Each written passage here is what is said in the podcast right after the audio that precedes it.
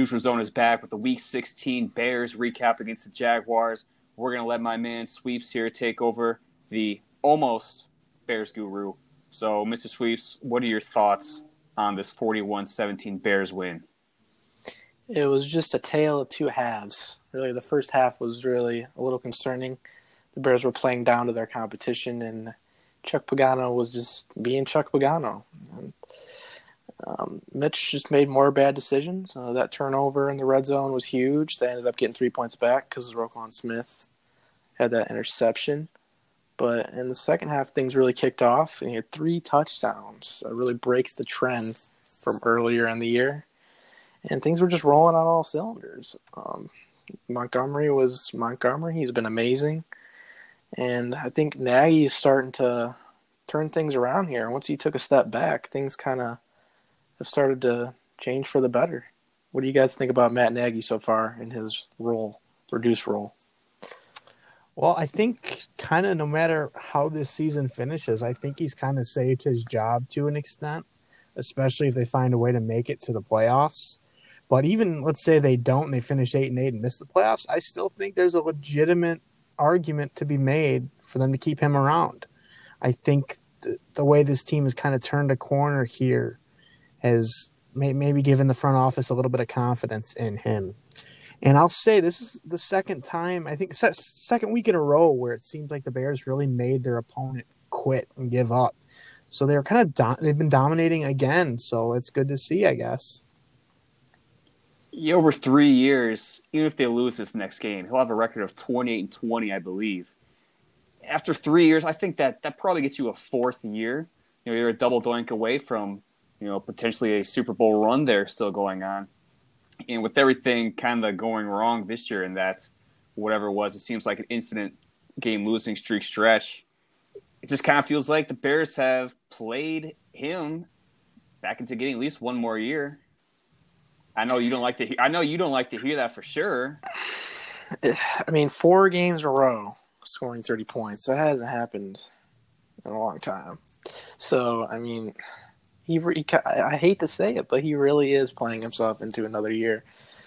But I, th- I think it just all has to start with just taking that step back. I mean, when we look at the game from Sunday, Patterson wasn't involved in the running game at all. And I, do you guys think he just finally understanding now that he's not involved with the play calling 100% that this is just good for the offense so he can take a step back?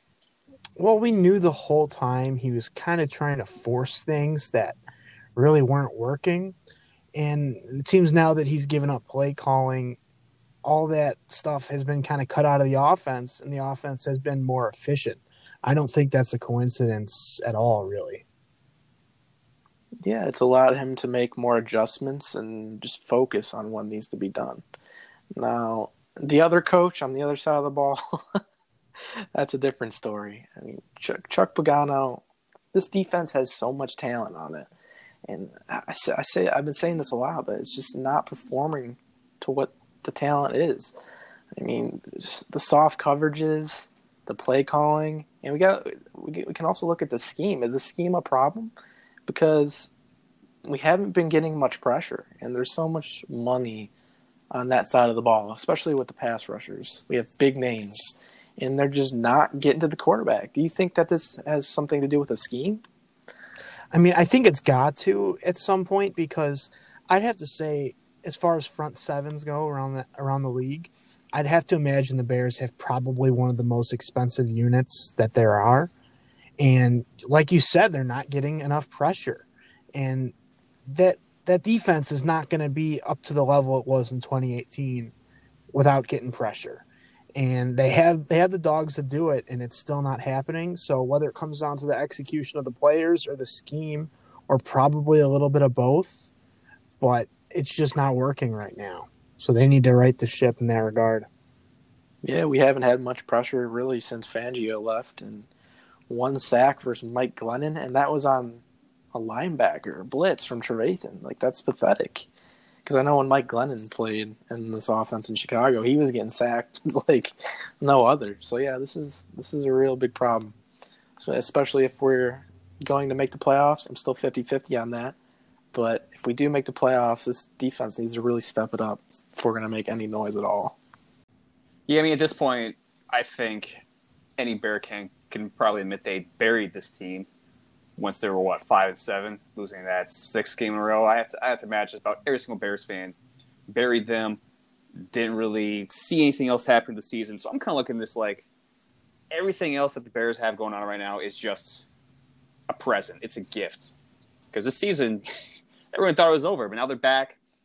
So just be excited for whatever I guess happens from here on out.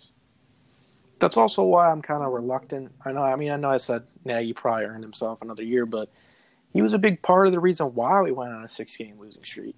So we shouldn't even be in this position to begin with, barely making the playoffs, if we even make the playoffs.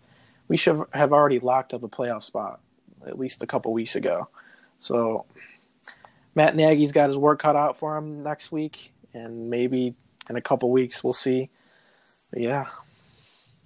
So on a scale like one to ten, how back in on this Bears team are you in terms of a playoff run? Well, you got to root for a playoff run now because uh, what, eight wins, that's too much for a decent draft pick. So you have to be in.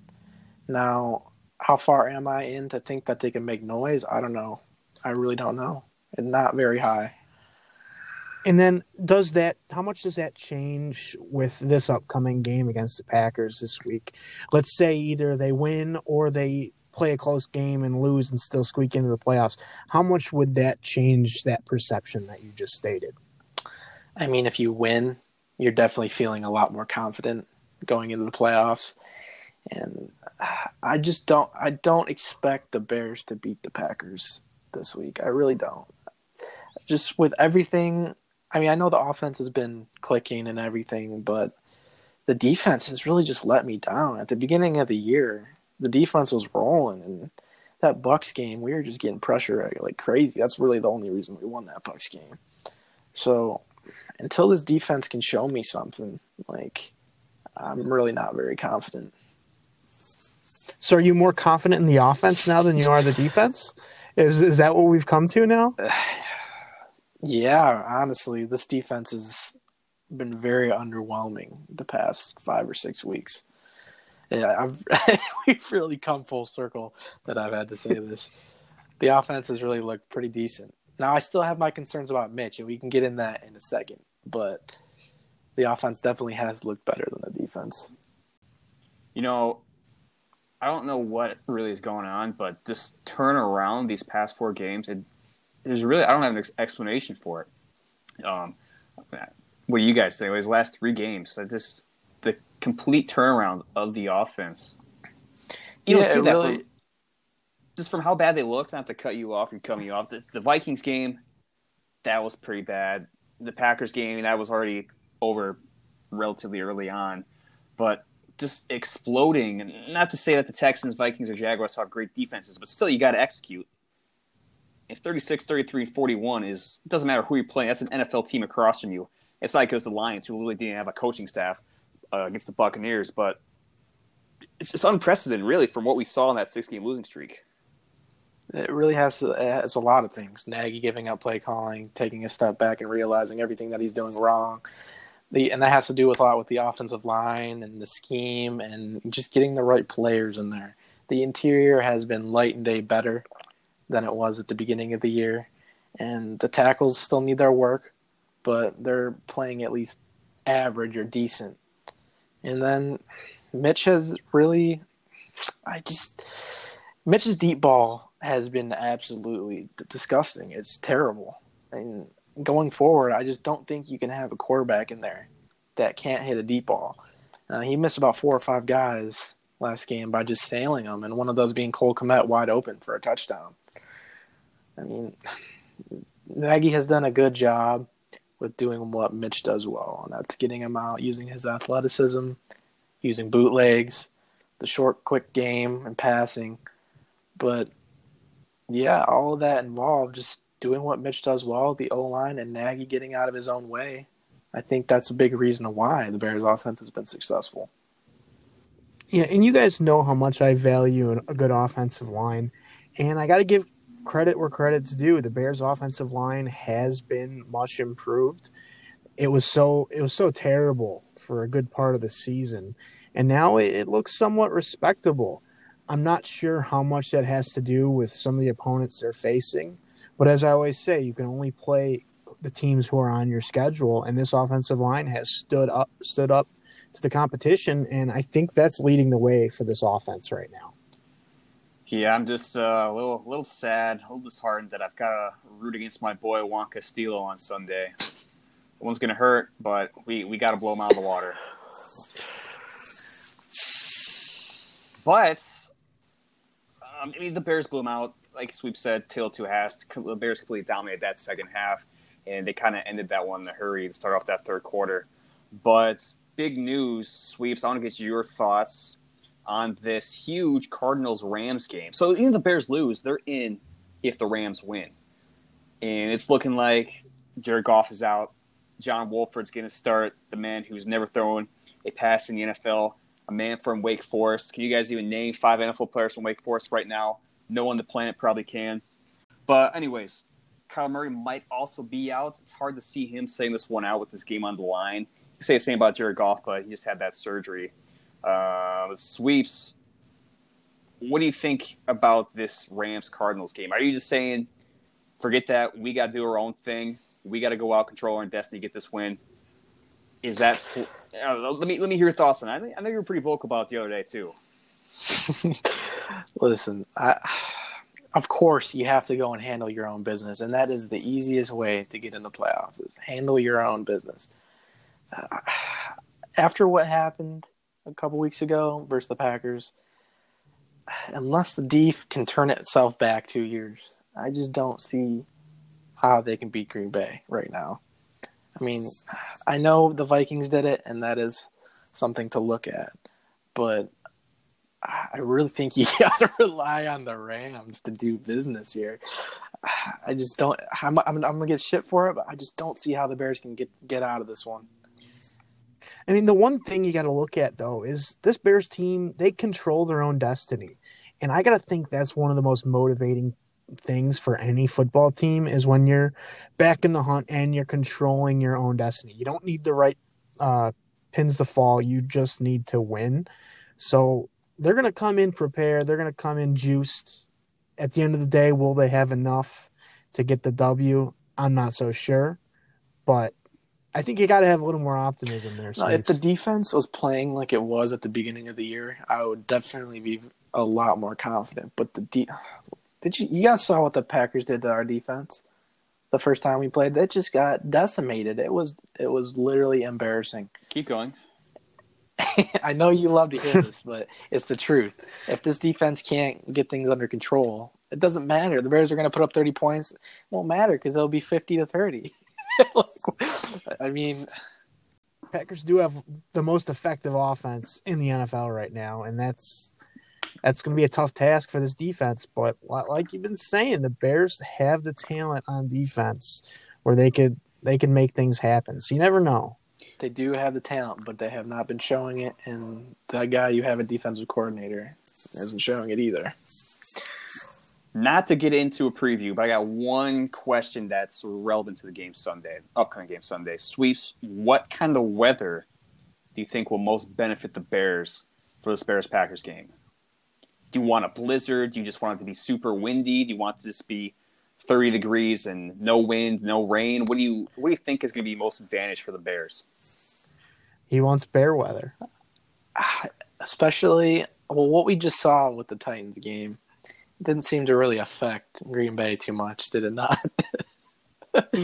no, not not so but, much. If anything would benefit the Bears, it would be anything to slow down Rodgers in that passing game and so I would I would hope for snow, a nice 20, 30 degrees with a bunch of snow. I think that would benefit the Bears the most. I think another tornado is the Bears' best bet. We saw what that did, you know, against the, the Packers, against the Jaguars, and the Vikings. The offense was, you know, two of the worst games offensively all year. And that wind kind of slowed them down. Not to blame it all on one thing, but I think that would probably be the Bears' best bet there. I don't think the Blizzard's going to help. They just dropped forty on the Titans there in that so snowstorm. I, I think going to be a big key in this game coming up. Well, we're we're gonna see if Jamaal Williams is back, but I think it's pretty obvious AJ Dillon is going to be a weapon going forward that they want to use. That's why they spent the big time draft capital on him.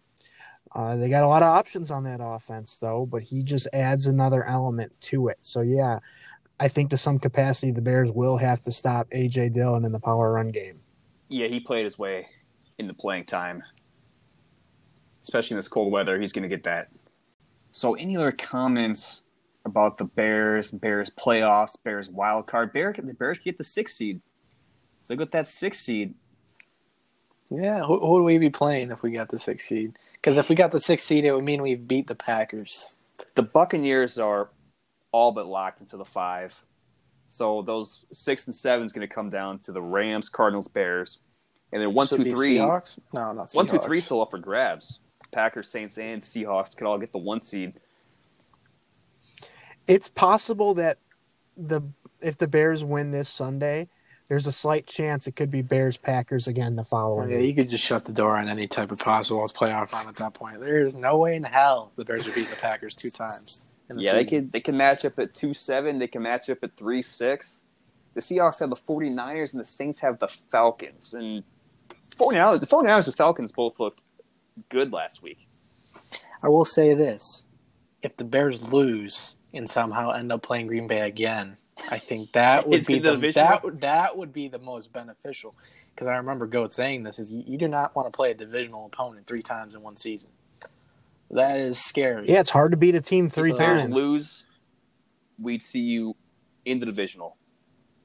Because Yeah, you would be so the that- seventh yeah. seed. That would mean we'd have to play probably the Saints. Yes. And Most likely. we took the Saints to overtime. Remember? So it is possible if the defense can't step it up. But yeah, that that would be something. Huh? If the Bears lose and then somehow eliminate the Packers in the divisional, that would be some kind of wives' tale. Yeah, that sounds pretty it? stupid if you ask me. But but we got any other comments about this game? Bears last thirty minutes completely dominated. David Nope. Montgomery, just a beast. Over 1,000 yards is just really surprising considering the start. Yeah, look at how good. Uh, sorry, you can keep going. Juan Castillo, are you going to say? I was gonna say, look at how nice Juan Castillo has been looking when you don't use a running or a wide receiver or running back. Yeah, that has a lot to do with Matt Nagy, but five straight games with 100 yards and a touchdown hasn't been done since Arian Foster in 2014. So he's really been clicking. All right, well there you have it. If there's no final comments, that's it for the Bears 41, Jaguars 17 matchup on Sunday. And the Bears do or die game week 17. I guess even if they die, they could still make it to the playoffs. So maybe just a faint, not a do or die game, a do or faint game, and wake back up in the wild card. But that's it for this recap. We'll see you guys later.